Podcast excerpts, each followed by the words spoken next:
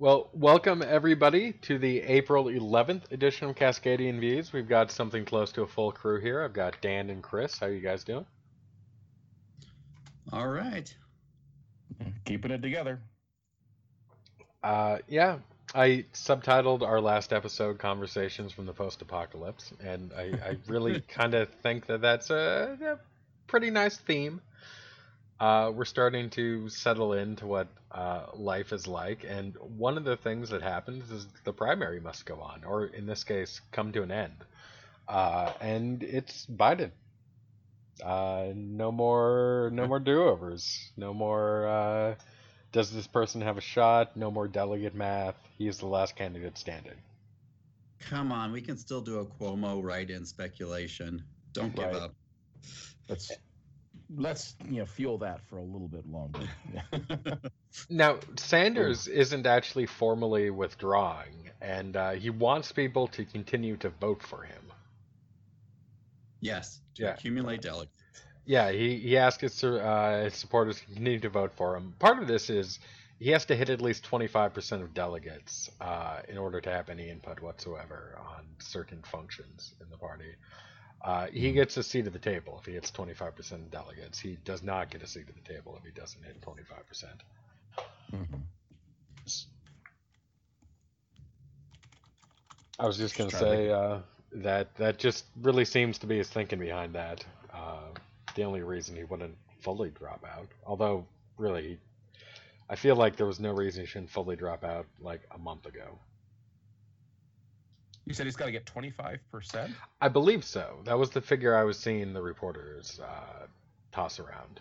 Well, he is very close to being there right now. I mean, with just the delegates that's that have declared, he's at like nine hundred something, nine hundred, yeah, nine hundred and change, and you know the total is four thousand. So Four thousand something. Yeah. Yeah. So he Yeah, does still so- have to pick up some delegates going forward. just a few. So if they just cancel the primaries outright, then he's in. He's not going to make it. But oh, there's supposed to. There was a primary today or yesterday. In Are you serious? I kid Oh, you not. Yeah. Did- the did it actually go on? Was yesterday. Yes. Uh, no results as yet, but let me see here. Sure. Well, there was a primary last week in Wisconsin, and there's no results yet. Yeah. Also true. Yeah. Yeah, but that one they're just holding on to because they can, and you know they're mad that they had to do the election. Uh, there's nothing about the Alaska primary on the front page of the Anchorage Daily News. So Yeah. I don't think anybody really cared. But I don't know. Oh, let's see. Alaska Democrats see spike in ballots in the 2020 vote by mail primary, as uh, that's from The Hill. So maybe it'll be a few days on that too, since they did it by mail. maybe. Uh, and results are expected tomorrow. Okay. Yeah. Uh, around 3 a.m. Pacific Daylight Time tomorrow. So, Weird. yeah. Okay. strange. Yeah, we'll uh, we'll see about that. That would I assume be a good state for Sanders. Yes, absolutely. It's an excellent state for Sanders. He got like what 75% in the caucuses or close to in 2016 uh, was one of Dennis Kucinich's best states in 2004. Uh, yeah, I think Sanders is going to do very well there. I Uh, just- it'll be a little different because it's a primary rather than a caucus, but I just want to point out that I live in a city who has a metro area about four times the population of the entire state of Alaska. yeah, Just just throwing it out there. It's like 780,000 people, and Portland's like 3.5 million when you include the suburbs. hmm hey, that's a big state. yeah, it's the biggest. Uh, There The- are, I forget if it's 25 or 26, but I believe there are 26, let's say, cities proper that have a higher population than Vermont. Not even metro area. yeah, Like Just the the cities, the urban core. wow. the uh, the Sanders campaign staff, at least, uh, has been not really toning down the Biden criticism. Uh, Sirota is out there doing his thing. Uh, is it Joy Gray, Briahna Joy Gray? Yeah, uh, yeah, Briahna Joy Gray. I mean, is it really just? I think it's mostly those two. yeah, that's fair. But they're amplifying a lot of voices uh, that I take to be other campaign members. Uh, perhaps people I wouldn't know by the face of, but if you're deep in the campaign, you do. Yeah, it could be Uh, surrogates and yeah, or just fans. yeah, it all uh, it all strikes me as pretty bad omens. But uh, on the other hand, God, the poll numbers are just amazing. on Mhm. a, a general election matter, uh, matchup between Biden and Trump. Did you see he he was taking Florida by six points? Yeah. I, uh, the one I saw today that kind of made my eyes pop out was CNN, which had at least one of their uh, tabs was uh, among voters over the age of 65. It had Biden leading Trump by double digits, like 12 percent. Which Well, when was the not good for last time a Democrat That's- got that number among that age group? I don't think Democrats have won. I don't. I don't think Democrats have won old people in our lifetime. Yeah, Yeah. Yeah. you have to go back to the New Deal. One hell of a change. Yeah, I think like Obama lost them by what eight percent. I want to say even in 2008. Mm. So, yeah, that would be that would be one hell of a coup. Yeah. It it really just drives home that Twitter is not real life point. Uh, I I think because I can't imagine like living in a reality where I see that and then conclude that Biden is a surefire way to lose. Yeah, I mean Twitter skews very young. Uh, you know, I guess that's one thing you wouldn't see is if there's a big movement to Biden. That's definitely not going to show up on on Twitter. You might see more of it on Facebook, but uh, yeah, yeah, I, I think there's a certain amount too of people just having learned wrong lessons from 2016. oh yeah. The kind of animus against Hillary Clinton was so specific to her. You know, mm-hmm. even beyond sexism, was so specifically focused on her for decades and decades. yeah, yeah, and you Yeah. just don't have that with anyone else. Yeah.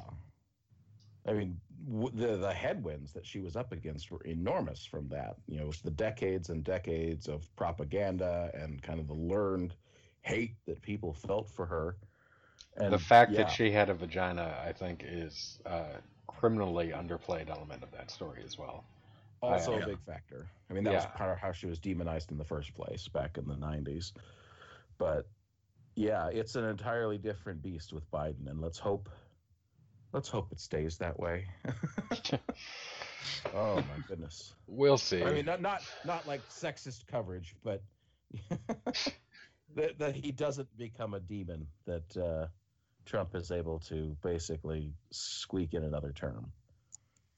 Yeah, it, I mean, we'll see. I, I feel a lot of the ammunition for that is coming from our own side.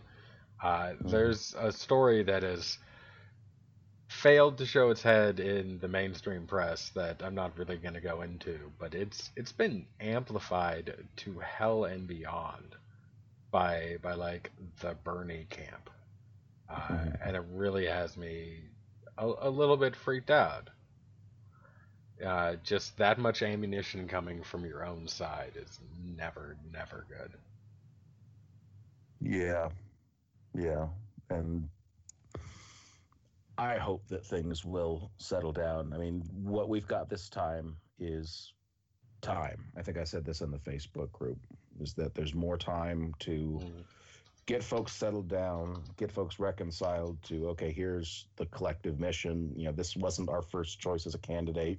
You know, I don't think he was the first choice of anybody of us talking right now, but uh, this is what we've got, and the alternative is four more years of Trump, and that's just completely unacceptable. So Yeah. we're all going to have to settle in and do our thing and do what we can. And I don't really like the phrase holding our nose, but for some folks, I think it will be that.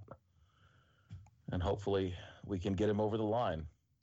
I, I don't think it's holding the nose for me. Um, like I'm I'm happy it's Biden. He was not my first pick. He's fine. Yeah, Yeah. exactly. He's you know a, a classic you know mid-sized sedan or something. He'll he'll get the family where he needs to go. I, I really would have liked Warren. Uh, I had a soft spot for uh, both Yang and Buttigieg by the end of it. uh, Biden's well below those three. Uh, I don't know how many below he is, but because I mean, to be honest, I prefer Andrew, or I mean, I prefer Joe Biden to you know say Amy Klobuchar. Yeah. Yeah, I Uh, think I'm probably there too. Yeah, and I prefer him to Michael Bennet. Uh, I prefer him to John Delaney. Like he, he- he's in the upper half of the pack. Uh, he's just not, you know, the shining star I was hoping for. Yeah. I'm trying to. No, I would say, I mean, my overall take has always been that he's he's a fine caretaker president, um, and there's probably that will feel good to a lot of people, but I don't think we're at a caretaker moment in history. We're at a we need we need to make very large changes in very short order, or things are going to come totally unglued, and I don't think he's that guy, but but on the other side is certain destruction. So, you know, it's not a hard choice. That's kind of what we're facing. I was actually just just running over the uh, total number of candidates, and I was kind of looking over which one of them, which one of those would I prefer, would I have preferred to Biden? And I've got seven, eight, nine ish, maybe of them that I think I would have preferred to Biden. You know, like pretty much everyone we've mentioned here. As Cory Booker, Julian Castro, Kamala Harris, Beto O'Rourke, Kirsten Gillibrand, Jay Inslee. There's a lot of folks I would have rather had. You know what? Inslee and, and Booker are definitely up there. They dropped out so Yeah. long ago, I fucking oh, forgot yeah. they were running. Forgotten about. The, Inslee was one of the first ones out, actually. Yeah. I mean, Swalwell was the first, but Inslee was early August. And yeah, now he's got his hands completely full with the uh, outbreak here in Washington state. But yeah, I mean, so, I mean, out of a field of maybe two dozen candidates, he was in It was in the Yeah, upper like- half. the upper half. Yeah, yeah. I mean, Yeah. it's a padded field with a lot of nonsense, like Tulsi Gabbard and whatever the hell Deval Patrick was doing in the field, or you know, Marianne Williamson. But of yeah, of the two dozen, he was in the top half, and of you know the candidates that were actually serious, uh, I'd say he's at least in the middle third. So, but yeah, I mean, what you can say for Biden is he is pretty much the default generic liberal democratic politician going back for decades and if progressives yell at him hard enough he'll do what we want He has uh. never 538 ran the numbers. He has never in his career been more than like four points removed from the like general Democratic position. yeah just, right. just the, the like stock average Democrat. for it yeah so and centrist isn't really the accurate term for him because he's dead center in the democratic party so we can get him to do what we want but we are going to have to yell at him we are going to have to push him and we are going to have to win the senate or else it's all dead letter anyway. But i mean we can get things out of him but yeah he's not going to be the one that necessarily leads the charge. We're going to see the way the wind is blowing and so we're just going to have to make the wind blow the right way. I actually think Biden might be the best of them uh, to navigate a divided Senate. well yeah he was there forever Yeah, and well, not only that, you know, he might be able to work a coalition or two around a specific issue, but uh, Obama was really forced into uh, governing via the executive branch for a long time in his presidency. Like, Biden is very much up close and personal with the like means of exercising that power and how to accomplish things through that method. Yeah. I mean, what I would be a little concerned about is that, yeah, the Senate doesn't work the way it did, the way it did when, you know, for most of his career. I mean, McConnell has broken it completely. And maybe, maybe they can get some comedy, you know, between them again. But it's going to be hard. I, I think I think I think he's going to have to do a lot of the Obama-esque legislate or not legislating, but governing from the Oval Office because that's the only place where he's going to have you know the free rein to do it. But As we slip closer He's and got closer to the powerful executive that we're never supposed to have. yeah, well, That's the flip side of that Okay. coin. If we have to start governing, you know, via executive fiat, then you're really directly working to undermine the system of government we have Mhm. because our government cannot rise to the the occasion. Mhm. Well, yeah, it's a whole line. Some of that's both sides. I mean, you got you know FDR and Truman and Lincoln who took big steps in that direction with you know more active presidencies than probably had been intended by the founders. Yeah, and- but this really ramped up under W. right, right. Under W, some of it's been on the other side because you've had figures like Mitch McConnell who have gone out and intentionally broken the Mhm. legislative branch and made it impossible to function. And yeah, so that they've hobbled they've hobbled their own ability to govern in the name of partisan advantage and yeah, leaves everything else to the president and and the Supreme Court that periodically takes, you know, the steps that the president has taken. I guess if they're a Democratic president and puts checks on them because John Roberts is the swing vote. Yeah.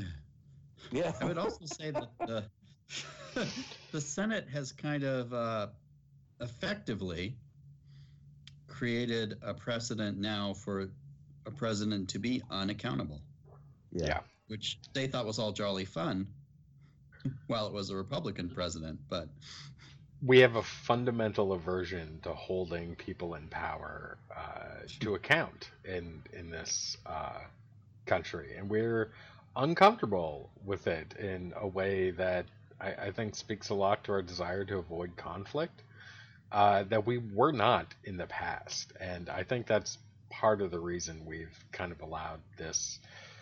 Uh, this sort of unchecked, uh, unaccountable conduct that you're talking about, Chris, that the Senate's putting a, a big check mark on. Check mark. Yeah. Well, in that case, though, I mean, the people did want the president held accountable. I mean, there was a majority for conviction and removal. Yeah, but not by anywhere theoretical near they vote. should be. Oh, I Oh, mean, sure. if you want me to believe that we are a nation of rational fucking people, then no, that number was not anywhere close to where it should be. You had- yeah, I You don't know. had I mean, basically everybody who votes Republican. but- yeah. Yeah, it was like 54 in favor of impeachment to like, you know, 45 against. Yep. So I guess the high water mark for anyone who might ever vote for a Democrat decided that Trump needed to be held accountable, but everyone else, meh. yeah, it's not the best sign. I mean, there were worrying, worrying signs before, but there was something close to universal agreement. Uh, On the day Nixon resigned, a third uh, of America wanted him to keep his job. A third. We we couldn't even marshal that for Trump.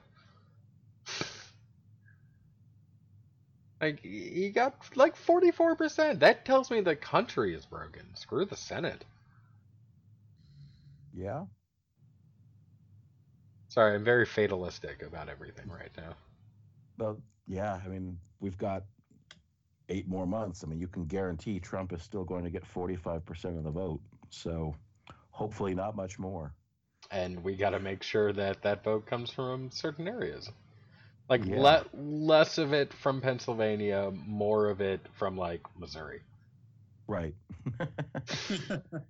if he can start taking missouri by like 90 percentage points i'd be very happy to have him hit his 45 Hey, he could get every vote in South Carolina. That would be fine with me. exactly. He can he can kick the shit out of it in Tennessee. That'd be great. yeah i'd be totally fine with that Mhm. uh, all right well on to the less depressing story of the week uh, Oh, the how's that yeah how's that pandemic thousands of people dying. The U.S. is now the leader in deaths. Uh, we've hit the 2,000 deaths in a day mark, I believe, for the last two days. Uh, we are uh, on track to, you know, just kick the world's ass in the coronavirus championship. Uh, I, I did not think we had it in us uh, for a while. Uh, I, I thought we were just gonna, you know, run away with it. Uh, but then, you know, social distancing, lockdown orders, keeping us all in the house, it, it, it curved it down a little bit. It was it was a tough fight at the end, but we're still gonna end up number one. Yeah. We got a good head start, man. Actually, we we lagged did. behind everybody else. Yeah. Yeah, we, we got to observe what everybody else was doing. That's right. You, uh, yeah, you, shared the, that article just before we got started about all the warning signs ignored and steps not taken as uh, the rest of the Mm. world caught fire with this and uh, just uh, watched it coming. Yeah, I had absolutely zero concern for what we knew with like absolute certainty was coming our way. Yeah. Uh, and the emails that have come out from the executive branch uh, over this through various FOIA requests and whatnot have been frankly incriminating. Uh, so it's just boggles my mind. We're up to like five 9/11s. Yeah. Yeah, we're Yeah. past twenty thousand people dead. it, I mean, if, if we hadn't, it could have been a 9 11 a day for a while. So, yeah. Yeah, and just and even this, the the president's apparently like anguishing over his decision to reopen the economy, which, by the way, he doesn't get to decide. That the federal government does not have police power over me. My state government has police power over me. They're the only ones who can enforce this sort of quarantine. Yeah.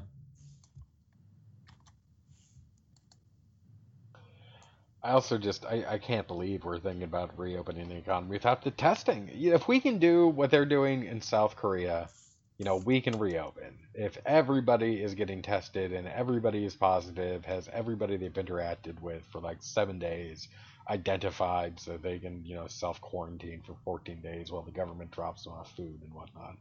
Yeah, sure. But we can't do that. We, we don't even know how many people actually have it in this country because we can't test everybody. And he wants to ramp down the testing. Right, right. That was the scary thing for this week. You know, the one thing that we would need to really get back to normal, and he doesn't want to keep funding it. Actually, they did cut off funding for it, didn't they? I believe so, but I don't think that's going to stick. There's Yeah. not a chance in hell that sticks. Let's hope so. Yikes. I don't believe we're that suicidal as a country. Maybe I'm, you know, wrong. I might be a little optimistic, I guess.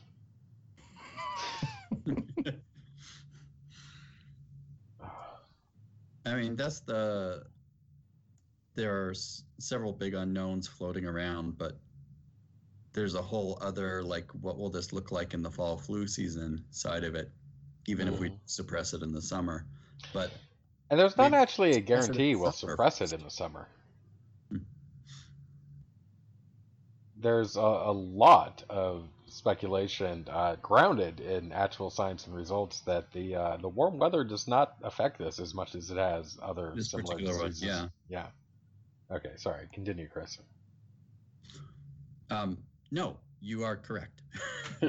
you, you are correct in correcting that part of what I said. Um, but I guess my point was we've got to get there first. And to get there first, we've got to continue what we're doing well into May, probably at least the middle of May, probably the end. Mhm. And I wonder if clearly we're going to get executive signaling that that's not necessary. There's several governors who are still waffling back and forth about what they're doing, especially in red states. Surprise, surprise. Yeah, Mm. yeah. Florida, Alabama, yeah, yeah. Uh, the Bundys are trying to hold an Easter gathering in Idaho just to flip the bird at Idaho's uh, like Yes. lockdown order. Yeah. you know, get the Rona to own the libs. Oh, Jesus.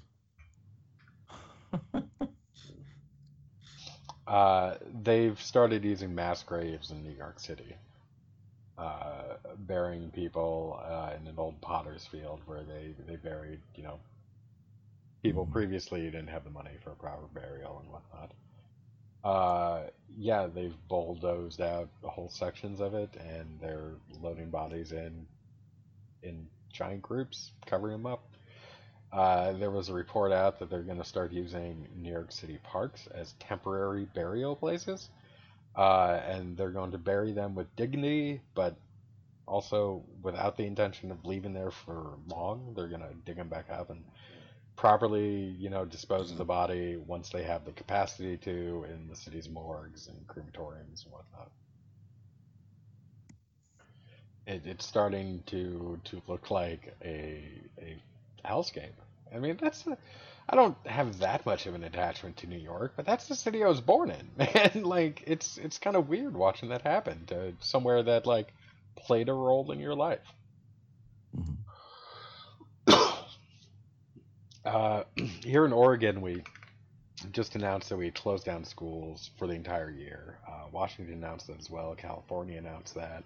It was Mhm. kind of a coordinated announcement. It all came within 24 hours for the West Coast states. Yeah, yeah, one after the other, and not a huge surprise the way things have been going. I mean, cases are starting to slow down, but yeah, it's nowhere near ready for anything to open up back again. And yeah, we don't want to see everything blow back up again No. it was ramping up to do. Mm-hmm. Well, one of the yeah. more alarming stories I've seen in the past week is that so they were seeing this in Wuhan, but then they've confirmed it in South Korea is that a lot of people seem to have recovered and then actually came down with it again. Not that they Mhm. caught it again, but that it was just kind of like sitting dormant and flared up again. So, you know, even the people who've gotten it and gotten better may not be safe to I- be going to work. I saw that, and that raises a lot of questions for me. Um, one of which, and I am absolutely not a scientific effort, uh, expert. I don't want to hold myself out as that. I have zero experience, knowledge, or skills. I am fully suffering from Dunning Kruger effect here. Uh, but is it at, at all? The coronavirus family is large and has a range of, of like different species that are all mutating in various different animal host populations. Is it possible these people are just catching like closely related different strains of coronavirus? I I don't think it's impossible. What the coverage I saw of it said that it doesn't seem to be people catching something new. Okay. Mhm. So it was just a matter of them getting sick again versus uh, some kind of other infection. Yeah, well, and not not just getting sick again, but actually showing like, you know, having testing showing, yep, you're clear, the virus is gone, and then, oh, surprise, it wasn't. You're testing positive again now a week later. Oh man, that's terrifying. Yeah. Uh, Boris Johnson is in the ICU. Uh, our international flavor on the coronavirus story. Uh, Dan, you pretty much called that. Uh, Well, well, he seems to be getting better. I saw today. The uh, he's uh, apparently, you know, he's been. What was it? Take a look here. I saw something on social media that he was crediting uh, the NHS for his recovery, or something along those lines. I'm Let's sure they greatly appreciate him. I owe them my life. How Boris Johnson's illness shook him and the nation, as in the Guardian, the last few hours. So I guess he's talking, and he's uh, issued a short statement today. He So was on oxygen, but I, I hadn't seen that he was intubated. He was never put on a ventilator, right? Yeah, Okay. given oxygen. Yeah. Yeah, Uh, well, I mean, best of luck, Boris. Uh, yeah. May you live to ruin England some more. I like how you said England too, because ever Yeah, the no. rest is just gonna. Scotland's the just gonna break, yeah, break away. Ireland looks like it might be heading towards a merger. Sinn Féin is apparently emerging as an actual force for democracy in the South. It, it's it's a whole weird thing going on over there. Yeah, uh, I mean, fuck it, why not talk about it? There was an Irish election like a month ago, and Sinn Féin came out on top. Uh, I don't believe they're actually going to form the government. It's going to be the uh, other two parties in kind of a cross ideological coalition. But uh, yeah, they came pretty close in, in some other places. They didn't run as many candidates as they should have.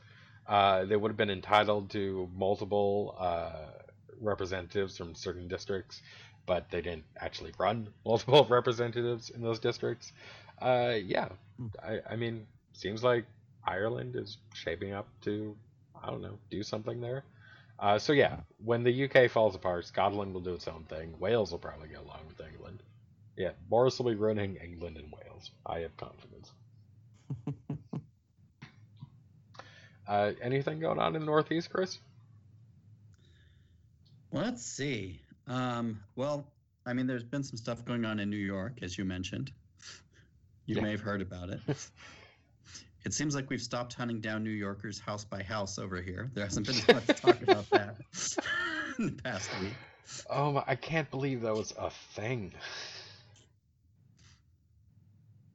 Yeah, that was something.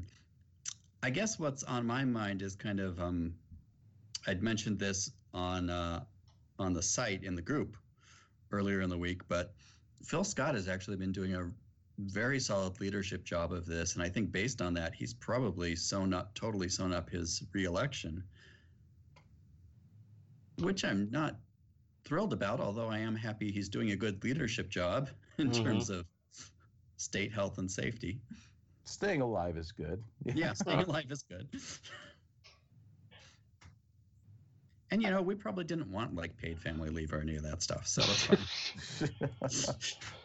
I to circle back around to the like rounding up New Yorkers door to door thing. I, I actually do want to chat about that for a second, and not even just the New York thing. Uh, Texas like basically militarized its border with Louisiana, like yeah, deployed the the state like National Guard and the state troopers to physically block roads and not allow travel into or uh, from Louisiana. It, it's and you know the New York thing. You know they're ordered to quarantine in Florida by you know self-reporting, but in Rhode Island. They deploy, they like deployed the state troopers to check all cars coming in and literally went like door to door looking for New Yorkers to force them into quarantine. It's it's weird. I didn't know states could do these things. yeah. I'm not sure. I I was reading some speculation about like what would happen if push came to shove on legal cases. yeah, there's some pretty significant constitutional sections on point about being able to travel from one state to another Right. and yeah that being a pretty fundamental right so yeah that may be up for some pretty significant testing soon if uh if that keeps up there was that uh, Fifth Circuit opinion that basically said constitutional rights don't mean shit in an emergency. They used it to restrict abortion. Did you guys read that opinion? oh my god i hadn't read it but i'd seen the articles about it mm. Holy cow. No, I mean, forget everything in it that's actually about abortion. I mean, those things are important. Don't forget them. But for the purposes of our discussion, just throw all that out. They literally have a bit in there about how constitutional rights stand silent in the face of like emergencies and state power. Yeah. Yeah, The like it's clause you know yeah, it's totally cool. The Constitution that that doesn't mean shit. Like you don't have to worry about that. Crap's going on. We understand. Fucking boggled my mind how a federal appeals court wrote that opinion. you know the fifth That's circuit is particularly like- wingnutty Yeah. I I, I mean I, I understand the impetus there, but at least couch it. We have some pretty smart people who have said things like the Constitution is not a suicide pact. You know, they weren't out there just, yeah, throw it away. Yeah, you don't need to, to worry about it right now. Ah, you know, details, details. details. Hey, Dan, you remember when we talked last week and you said you were going to find out some things about how uh, sales tax works on airplanes? We were talking about Boeing. Uh, yes, and it tur- turns out that it's not actually a sales tax proper. Uh, what the state of Washington does is they charge what's called a business and operations tax on gross receipts of uh, corporations, you know, their gross revenues. And Boeing has actually gotten a special rate because it is, uh, well, I'm not going to use the full term that I use. It is the 800 pound gorilla in Washington state in terms of employers. So, ordinarily, a manufacturer in Washington state might pay a rate of about 0.484% of their gross revenue. Just somewhere around 0.484%. just yeah to nail it down there a little bit you know so half a percent basically on you know the gross revenues of what they what they create and what they bring in uh, boeing has paid a significantly reduced rate from that of just under 0.3 percent 0.2904 for many years now. I guess about uh, i think since about 2000 was when that special rate was put into effect. And under pressure from the World Trade Organization, uh, because that differential rate was being challenged under the WTO as being unfairly competitive with, uh, or I guess anti-competitive with uh, other firms like Airbus. Uh, the state has rescinded that lower rate and put them in at a new rate of 0.357%. But yeah, so sales tax, you know, the conventional sales tax on commercial goods that most of us pay, that's not really an issue for Boeing. So it's just based on what they sell rather than, or what they bring in rather than the location of the purchaser. I wish I paid less than half a percent of CAX. That would be amazing. Yep. Well, if uh, if you employ like what was it one out of ten or something like that, some figure like that in Washington State, then, then you'll be able to you know knock on the Oregon legislature's door and get something else worked out like that. But yeah, it, it Someday. pays to it pays to uh, control a huge huge portion of the economy. All right. Well, uh, thanks for joining me uh, for our quarantine weekend update. I uh, I look forward to seeing you guys again next week. Yeah, the Final Fantasy VII remake is pretty good. Is it? If anybody's looking for things to do, I, Yeah. I I hear it's a different game. it is. Okay. It is, but it's still pretty fun, and it's got it's got a good nostalgia punch to it. So Like All they right. changed the story, correct? so far, no. It's basically following the same kind of idea. So you've got Avalanche, uh, the eco-terrorist group, uh, trying to stop the big bad uh, Shinra Corporation, which Yeah. is killing the planet. You start out basically with the whole same adventure where they go in to blow up the plant. I'm only a few hours in so far, and I'm they've kind of padded out the story that was there, Okay. and I think they cut it off at about 20% of the way into the game. So like this only covers the Midgar components of the game. But uh, it's been fleshed out to a full 40 hour game. So there's lots of little side quests and things like that. So right now, Wait, I'm just kind of running around slums, slums doing things like killing rats and doing favors for various people in the slums. But you do follow, I guess, the same general plot arc where you go to blow up the next reactor, you meet Aerith, and go from there, and eventually break into Shinra headquarters. uh, does Aeris still die? Uh, spoilers, man. Uh, it's but, a uh, thirty-year-old game. 25. But, uh, well, not in this game, I wouldn't think, because remember, that's not until much, much later. Oh, oh, with so this is Tech. like separate games for each disc. Uh, like separate, yeah, exactly. Okay. So this only covers up to the point where you leave the city, from what I understand. and then So you have to early on. buy another game to get disc two. Yeah, 20 years from now when it comes out. this thing's been in production for a very long time. Uh, yeah, I a very long time. I'm just gonna stick with my PlayStation, man. Yeah, Like, good stuff. I still have it on that. In fact, I have a mod chip. I can just burn it to a CD. Well, I've got that. oh man enough platforms on that now. I've got it for PS1. I've got it on Steam. I've got it on Switch now. You Yeah, sound like me and Chrono Trigger. I bought that game for more platforms than I care to admit. yep, Yeah. yep. It was the, the original Skyrim. You know. Yeah. All right, guys. Have a good week. All right, Later. you too.